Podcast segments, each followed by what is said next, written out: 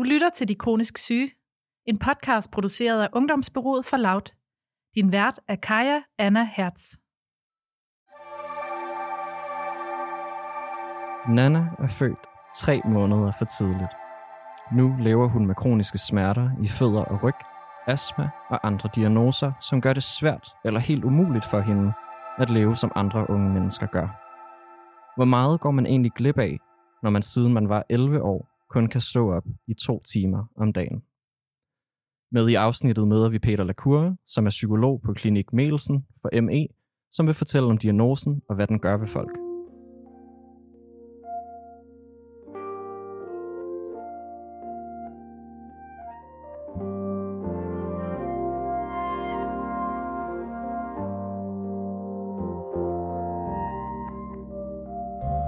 I De Kronisk Syge podcast møder vi forfatterne bag bogen af samme navn. Der fortæller 25 unge om deres liv med en kronisk sygdom. Fortællingerne er varierede og detaljerige, og fælles for dem alle er at have en diagnose, en tilværelse og en kasse, som de er nødt til at forholde sig til. I dag har vi besøg af Nana, som har kroniske smerter og diagnosen ME.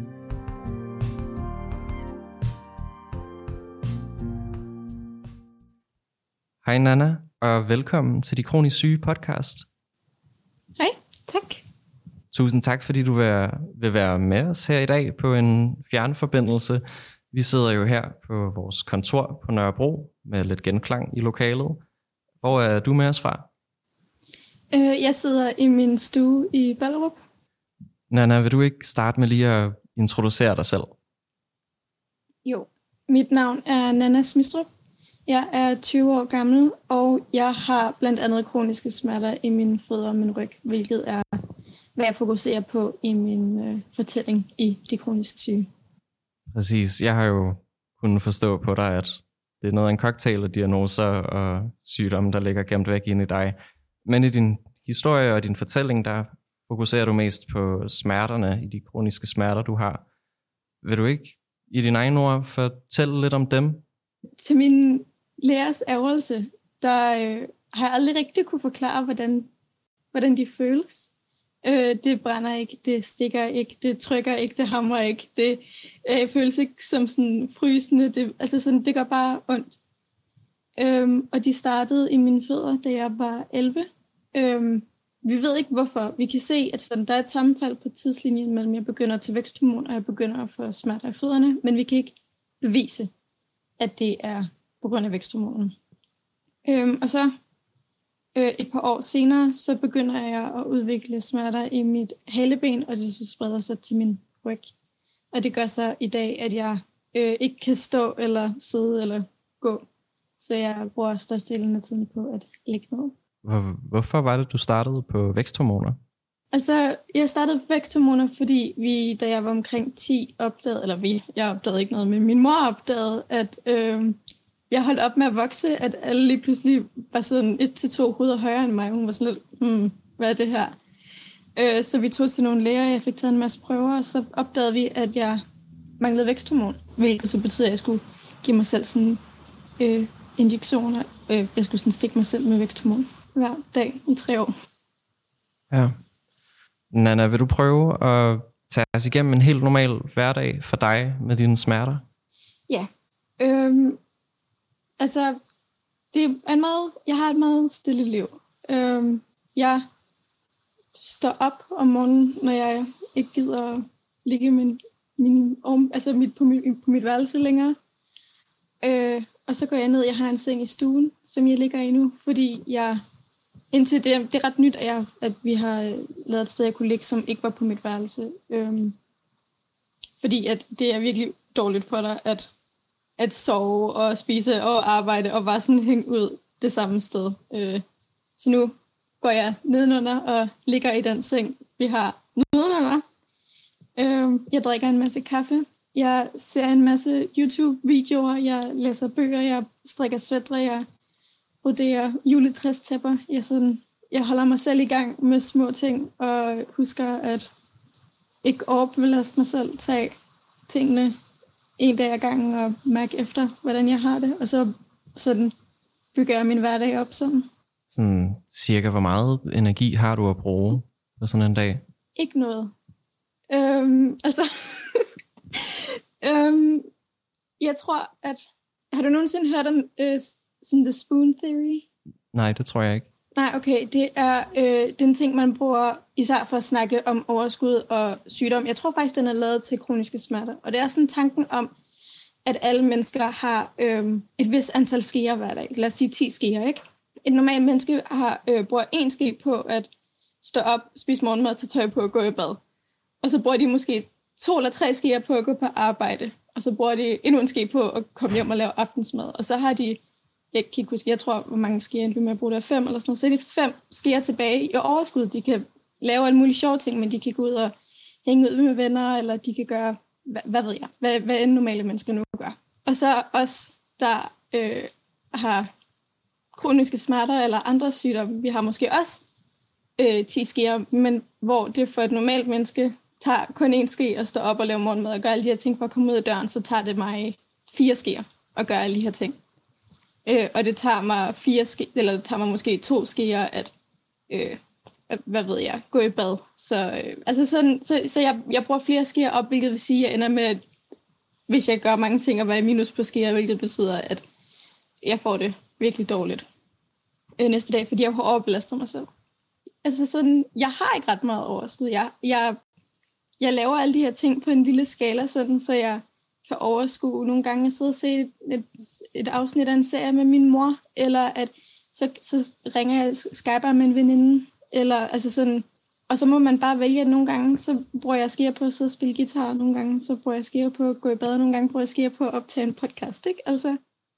Ja, okay, det giver egentlig virkelig god mening. Nu skal du selvfølgelig ikke sidde her og være ekspert på skætteorien, men ved du, hvorfor det lige præcis er skære, der bliver brugt som ja, målet? Nej, jeg tror, at et eller andet siger mig, at det bare var nogen, der sådan, jeg skal, jeg skal bruge et eller andet. Øh, jeg har, min mor øh, har nogle gange snakket om, at, at hun har sagt, at det er sådan små guldbarer. Eller øh, jeg har også hørt nogen bruge sådan, altså jeg tror bare, at skætteorien var ligesom bare det, det blev, men det kan jo være alt fra guldbarer til æbler til skeer, ikke? Altså, jo. Jeg tror, det er fordi, det er godt at håndgribe. Man kan ligesom have dem i lommen. Helt klart, men jeg håber i hvert fald ikke, at du skal låne fra mange skeer fra i morgen af, for at være med her i dag. Nej, det tænker jeg ikke. Det håber jeg heller ikke i hvert fald. Men Anna, jeg ved jo, det står ikke i din fortælling, men du har sidenhen fortalt mig det, at du jo også er blevet diagnostiseret med sygdommen ME. Har du lyst til lige hurtigt at fortælle lidt i din egen ord, hvad den sygdom er, og hvad den gør ved dig? Ja, altså den sygdom er rigtig, rigtig mange ting. Øhm, og den, den, ser rigtig, altså, den ser forskellig ud fra person til person. Øhm, for mig, der, øh, den har tidligere, tidligere heddet øh, kronisk træthedssyndrom. For mig, der har det været, øh, altså det, det er den her helt absurde udtrætning, øh, øh, hvor man du ved, jeg for eksempel er sammen med en veninde en dag, og så øh, bliver nødt til at ligge for nedrullet gardiner fire dage efter, fordi øh, den her lille, lille, lille bitte ting, jeg har lavet, øh, simpelthen bare tager så meget energi, og stjæler så meget energi fra mig. Øh, men der er også der er mange andre symptomer. Der er en følelse af konstant at have sådan influenza-symptomer, hvilket var skønt i corona.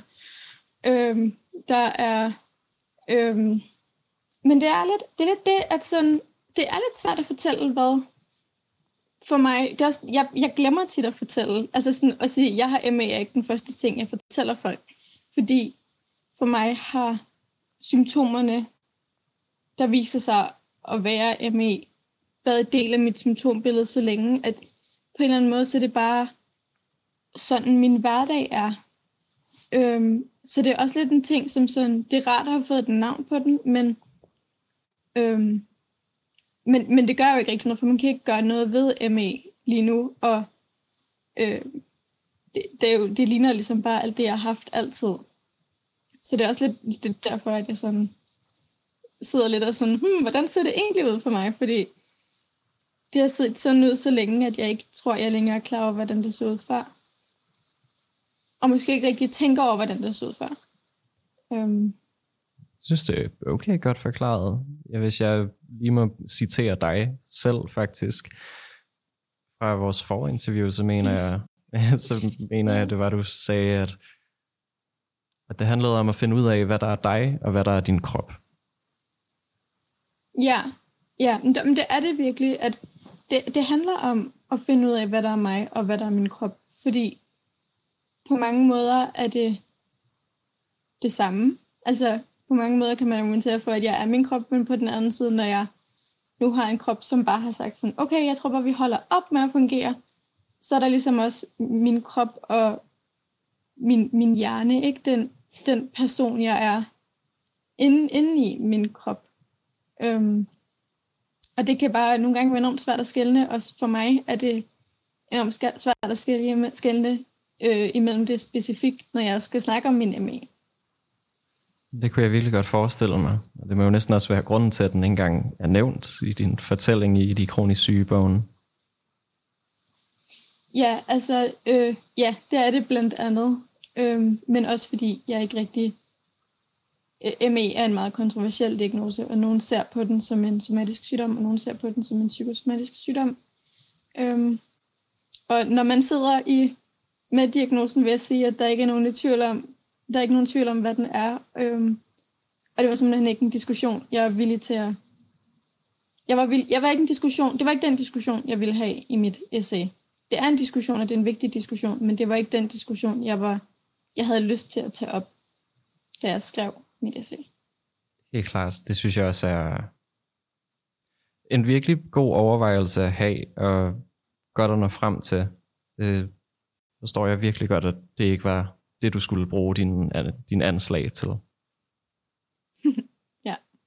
Men Nana, hvordan, hvordan føles det så at få, ja, få den diagnose oveni? Det, som, som det lyder, så må det ME jo også have været noget, der har affekteret dig længe. Så endelig at få et navn på, hvordan var det? Det var ret antiklimatisk.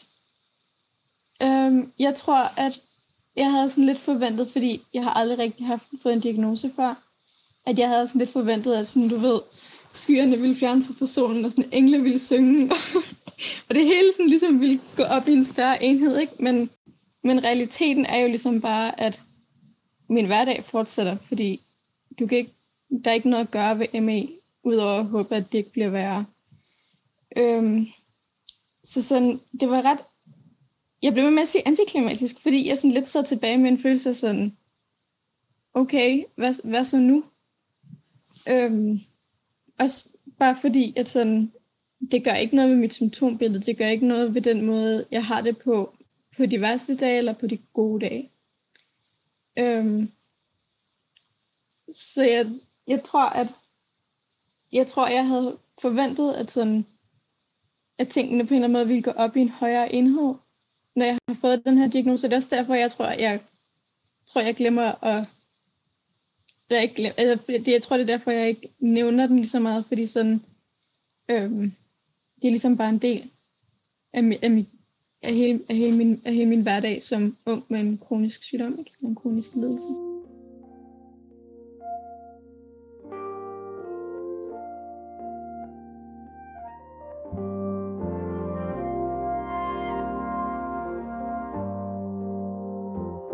Jeg hedder Peter Lacour, og jeg er det, der hedder sundhedspsykolog, det vil sige en psykolog, der arbejder med fysisk syge øh, og har arbejdet med det. Jeg er specialist i det. Det er en specialistuddannelse, man kan få som psykolog. Ligesom man kan være neurolog eller øh, pædiater som læge, så kan man være forskellige slags psykologer. Jeg er sundhedspsykolog. Jeg har arbejdet meget med uforklarede sygdomme. Jeg har arbejdet meget med smerte.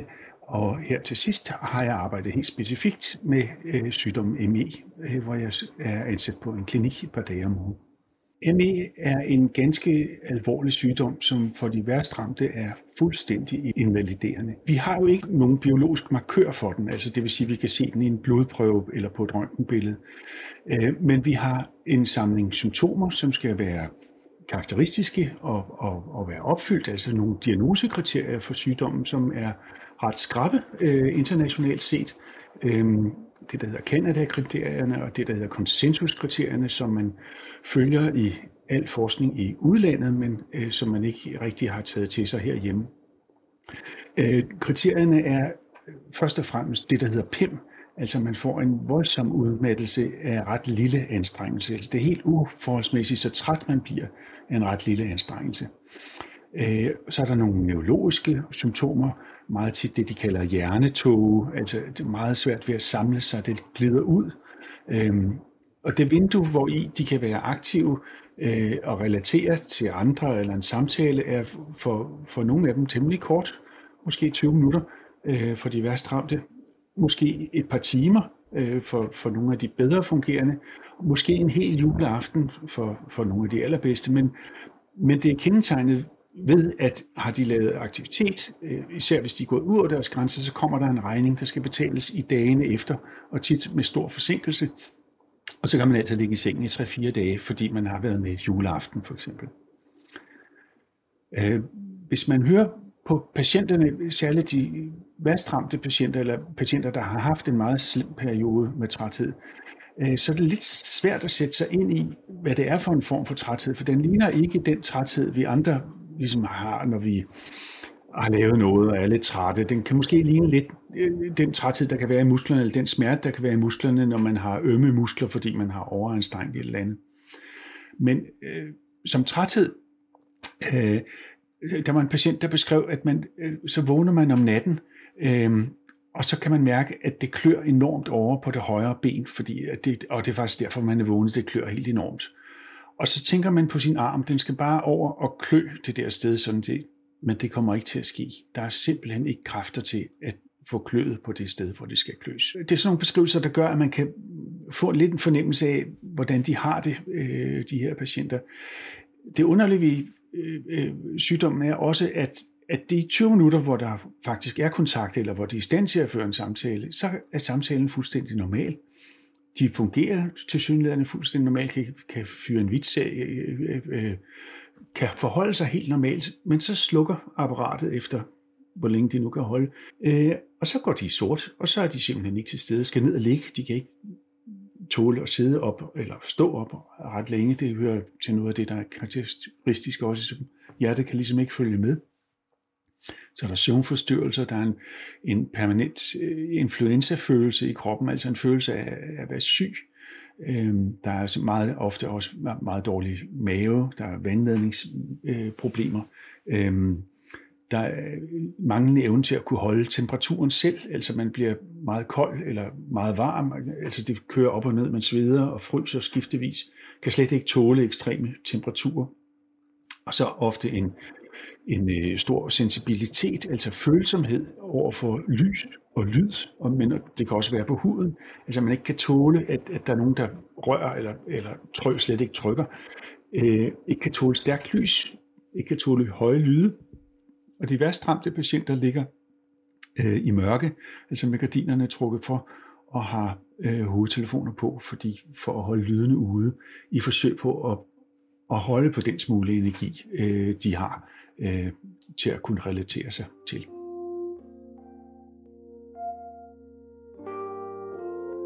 Nana, man kan jo forstå i din fortælling, og også lidt om, hvad du har fortalt mig tidligere, at din tid i sundhedsvæsenet har været lidt turbulent, for at sige det på en måde. Men har du ikke lyst til at fortælle lidt om, hvordan din oplevelse har været i sundhedsvæsenet? Jeg tror, at... Jeg ved ikke engang, hvordan jeg skal starte det her. Sådan, min, min tid har været, har været udfordrende, men det er fordi, at systemet er udfordrende at, at gå igennem. Ikke? Altså, det, det er svært at navigere, og det er især svært at navigere, når man ikke rigtig ved, hvad der er galt.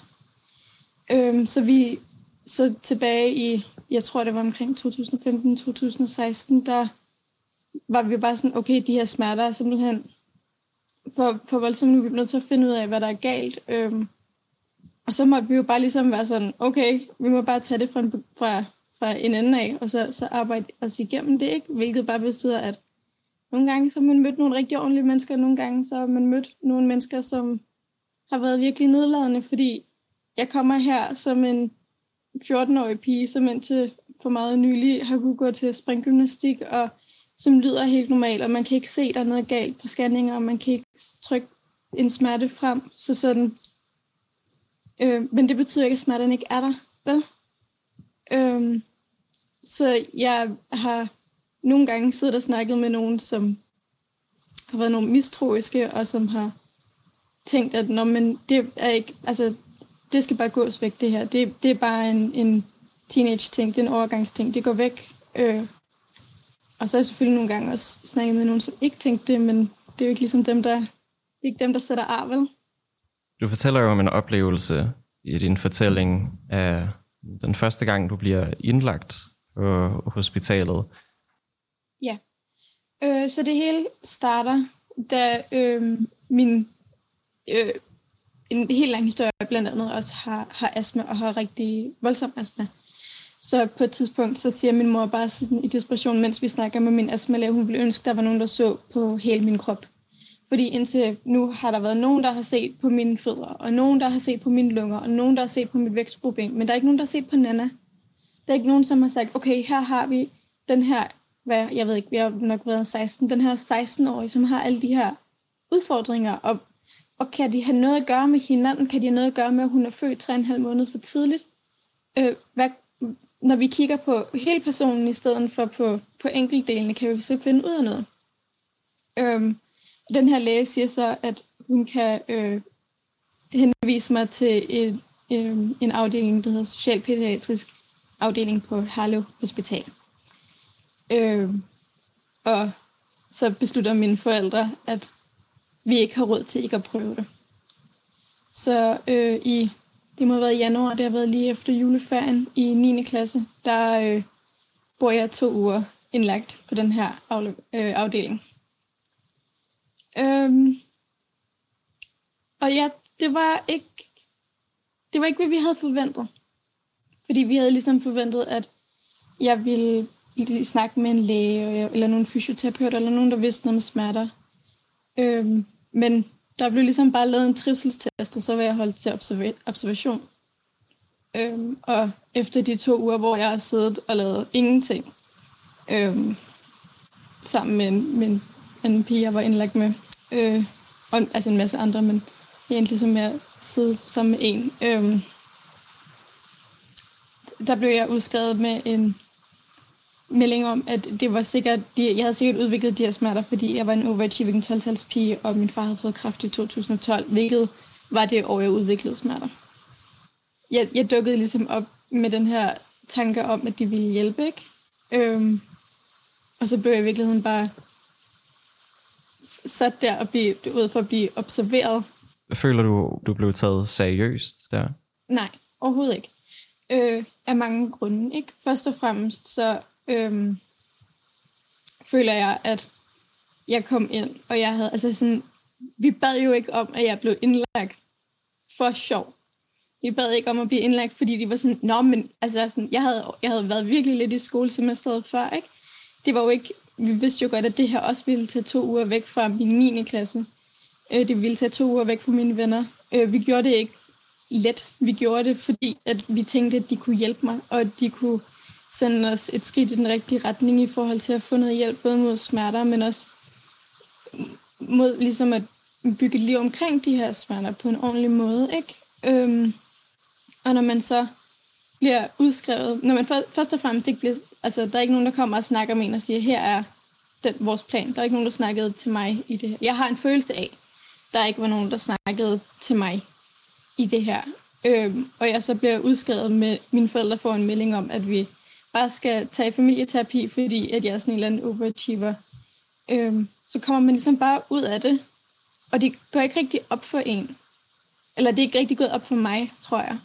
Før for sådan måske et halvt år siden, hvor, sådan, hvor, hvor, hvor, hvor, hvor meget det havde påvirket mig, og hvor meget det har påvirket mit syn på mig selv, ikke? At, at man bruger to uger på det her sted, øh, som burde hjælpe en. Man har jo ligesom en idé om, at sundhedssystemet, altså sundhedssystemet er der, er lavet for at hjælpe folk, blandt andet som mig. Øhm, så når man så bliver udskrevet med sådan en, Nå, men du skal bare gå i familieterapi, og du er bare en overachiever, der er ikke noget galt her. Øhm, så, så på en eller anden måde, så sætter det sig lidt uden, at det er noget, man tænker over. Øhm, fordi jeg altid har fået at vide, at du ved, man skal stole på autoriteterne. Øhm, Så, så det var ikke nok med, at jeg nu føler, at jeg ikke blev taget seriøst. Jeg føler også, at det har påvirket den måde, jeg så mig selv på, og så mig selv på i forbindelse med min sygdom. Jeg kunne virkelig godt forestille mig, at det satte nogle altså, bare i men ja, i ens psyke i hvert fald ikke at blive taget seriøst i en institution, der virkelig jeg burde have gjort meget mere, end de gjorde. Ja, ja. Også, men, men også bare sådan, øh, ikke nødvendigvis sådan, at jeg ligger vågen nu om natten og sådan, why? Men mere, at, at, at det er sådan de der små ting hver dag. Det er sådan den der, uh, i dag har jeg måske ikke helt så ondt, som jeg plejer at have. Betyder det så, at det faktisk, altså sådan, det har aldrig været en, en, en ting, hvor jeg har været sådan, uh, måske havde de lærer ret. Det er, det er mere sådan de der, de der små ting, der nogle gange sådan, i dag har jeg lidt, lidt mindre ondt, end, end jeg måske plejer at have, eller den her uge har jeg været en, altså en teeny tiny smule mindre påvirket af mine smerter end normalt. Og så er der sådan den her stemme, som blandt andet, og ikke kun, altså jeg siger ikke, at, at den her afdeling øh, sådan var helt stor grund, det, men, men det tager ligesom mange små ting, at lige pludselig så sidder man, så finder man sig selv, sidder og tænker sådan, når man måske er det slet ikke lige så slemt, som du har gået og fortalt dig selv, og som andre går og tror, det er. Hvilket kan være enormt skadende, fordi det gør jo også bare, at du ikke giver dig selv den omsorg, du har ret til og behov for. Det er virkelig nogle stærke refleksioner, du sådan, i det mindste har fået ud af det. Og fedt, at det er noget, du har... I det mindste fik jeg det. Ja. er fedt, at det er noget, du har indset, og jeg nu kan genkende på den måde. Jeg tror, det er lidt en af de der mange ting, som man lidt ville ønske, man aldrig havde oplevet, og måske slet ikke havde oplevet, da man var så ung, men øhm, det har givet en en indsigt både til sig selv og til måske en verden, man ikke ville have fået ellers.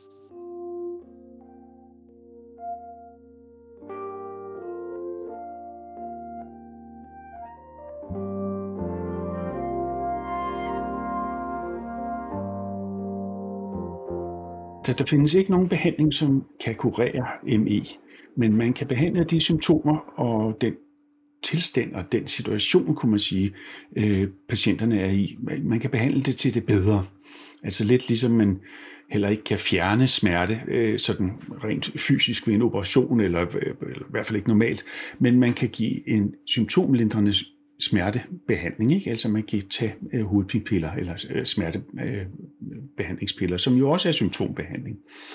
Og på samme måde kan man imødekomme de værste symptomer. Øh, altså er der, øh, øh, er der smerter, så er det selvfølgelig smertebehandling. Man kan prøve at kigge på, øh, hvis de er meget svimle og ikke kan stå op, så kan der være noget med hjertemedicin, øh, der kan kigges på. Og sådan kan man gå de enkelte led igennem, altså prøve at hjælpe maveproblemerne så godt man kan. Øh, hver, hver symptomgruppe på, på sin måde, så godt man nu kan. Og det er langt fra alt, der kan behandles med succes, men man kan i det mindste, i det mindste kan man forsøge at lette symptomerne. På samme måde kan man forsøge at lette den psykologiske øh, situation. De her patienter er jo meget præget af deres sygdom. Man ved fra undersøgelser, at ME er den sygdom, der har den laveste livskvalitet overhovedet. Altså det er en værre sygdom end øh, sklerose og, og skizofreni og alt muligt at lide af, fordi særligt for de værst ramte, det er så enormt invaliderende. Sygdommen tager, stjæler deres liv, stjæler deres karriere, deres drømme, deres håb. Øh, og der er en hel del psykologiske ting, der kan melde sig i, i det her, altså at have mistet så meget, som de har mistet. Og psykologisk kan man også arbejde lidt med øh, måske forbedre relationer, og især kan man arbejde med, at øh, særligt i starten af sygdommen, at, at prøve at økonomisere med energien. Øh, altså at, at de syge patienter bruger energien på det, de gerne vil bruge energien på, og ikke på alt muligt andet, fordi de synes, øh, det plejer man at gøre, eller fordi de vil være venlige, eller sådan noget, men at de faktisk fokuserer sig noget mere. Det, det er en proces at lære at være kronisk syg. Øh, og den proces kan man godt hjælpe med på fuldstændig samme måde, som man lærer øh, øh, overlever efter kræft for eksempel, eller folk med langvarig kræft, at, at leve med deres symptomer så godt som overhovedet muligt. Og endelig er der det fysiske for dem, der er i stand til at klare det, og som er, synes, at de gerne vil arbejde med det, kan en fysioterapeut øh, lave individuelle problem, programmer, der sikrer, at man øh, ikke ryger derud i det, i det røde felt, hvor man ikke må komme, men hvor man får trænet de ting, som er i, øh, i den sikre zone at træne øh, på individuel basis. Så der er faktisk en del at gøre som personale.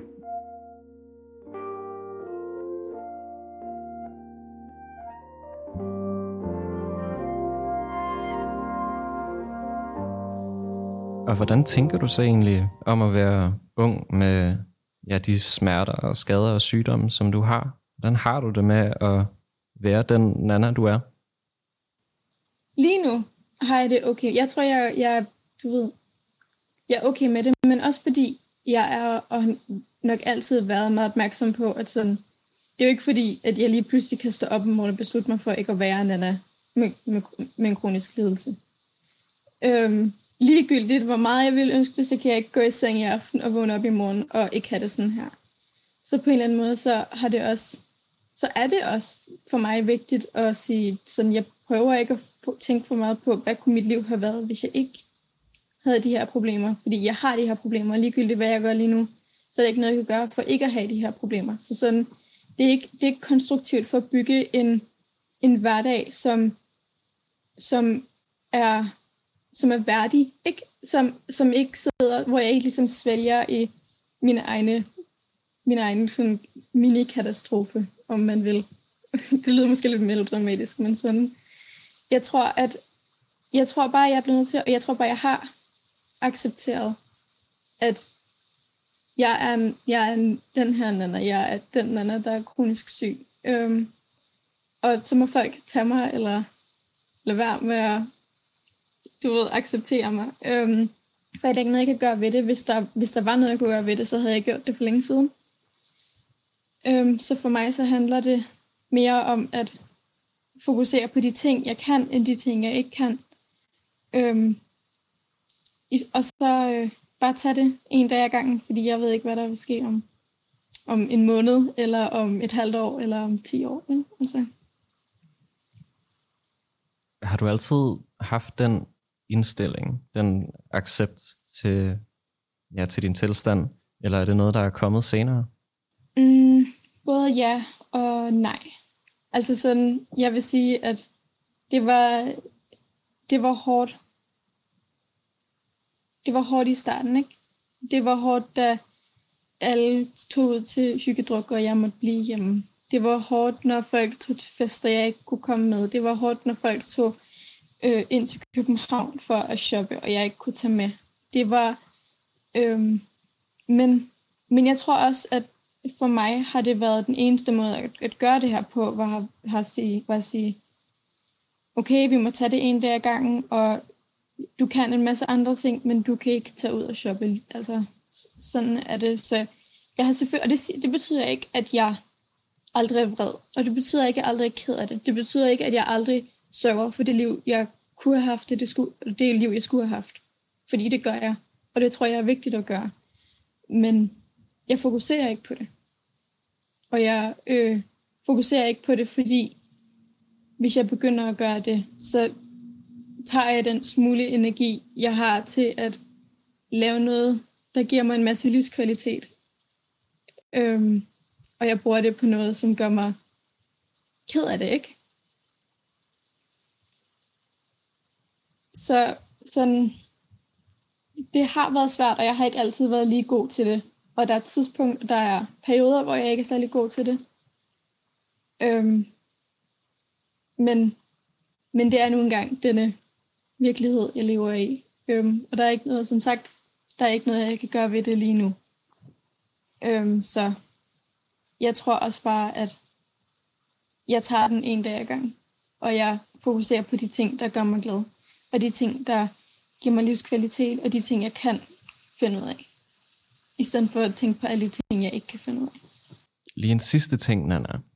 Har du måske et godt råd til, til andre unge, som måske har stået i din situation, eller folk, der kender unge, som står i din situation? Altså ja. Eller jeg ved ikke, om jeg har. Fordi folk reagerer på, på kriser forskelligt. Og mit råd vil være at, at tage tingene en dag ad gangen og fokusere på de ting, der er, du kan kontrollere. Øhm, men det ved jeg godt ikke er et råd, som, som alle kan bruge til noget. Men det er det råd, der har fået mig, fået mig igennem meget. Jeg kan huske, da jeg var, jeg tror, jeg har gået i 8. eller 9. klasse, øh, og jeg, havde, jeg var inde i en rigtig dårlig periode, og jeg sad og snakkede med en klasselærer, og hun så sagde, men Nana, hverdag er godt. Øhm, det har bare, det har siddet i mig, og det er noget, jeg har taget med lige siden, at sådan, når, jeg ikke, når jeg nu går hjem, jeg går ikke i skole, jeg, jeg går i skole på min computer, min hverdag ser stort set fuldstændig ens ud hver dag, og det har den gjort siden 2018. Øhm, men der var noget i det der med, at hverdag er godt. Der, der, virkelig, der virkelig fangede mig, der virkelig, du ved, måske sat ord på noget, jeg ikke havde ord for før, fordi det er ligesom bare at kontrollere de ting, der er i din hverdag. Det er at huske at stå op, huske at tage tøj på, det er at huske at, huske at gøre alle de små ting. Ikke? Så kan det godt være, at du ikke kan, kan tage ud og tage til fester, eller kan tage ud og shoppe. Øhm, men du kan alle de små ting, og for mig, var det, for mig er det der, jeg har fundet ro, tror jeg. Ja, klart. Men Anna, det var egentlig alt, jeg havde fra mig. Det har været så fedt at have dig med her i dag. Vi har virkelig været vidt omkring, snakket om alt fra indlæggelse i sundhedsvæsenet til, ja, til at være hudløst ærlig om, hvor kæmpe nederen det er at miste sin teenageår, sin unge år til en sygdom. Tusind tak for at være med og være så ærlig og reflekteret, som du er. Det har været så fedt. Jamen, tusind tak for at få muligheden. Jeg synes virkelig, at sådan her ting er virkelig fede. Det er virkelig noget, jeg tror, jeg kunne have brugt, da jeg var 14, og, og kunne fornemme, at tingene var lige ved at gå ned ad bakke, var, at nogen var hudløst ærlige om både øh, de, de negative sider, men også at fokusere på nogle af de andre ting. Det er også derfor, jeg synes, at et projekt her er, er virkelig fedt, fordi øh, der er ikke en rigtig måde at være syg på, og der er ikke en rigtig måde at håndtere det på, men man kan på en eller anden måde fornemme i, i alle tematikkerne, især historierne, altså man er ikke alene. Der er mange, der er mange fællestræk. Og det er jo præcis. Og jeg tror, at det er virkelig vigtigt, og det havde været virkelig vigtigt for, for sådan 14 år eller tror jeg. Jeg kunne forestille mig, at der sikkert er flere 14-årige, der sidder og venter på at høre netop din fortælling om, ja, om alt det her. Tusind tak, Nana. Det var alt fra De Kronisk Syge podcast denne omgang.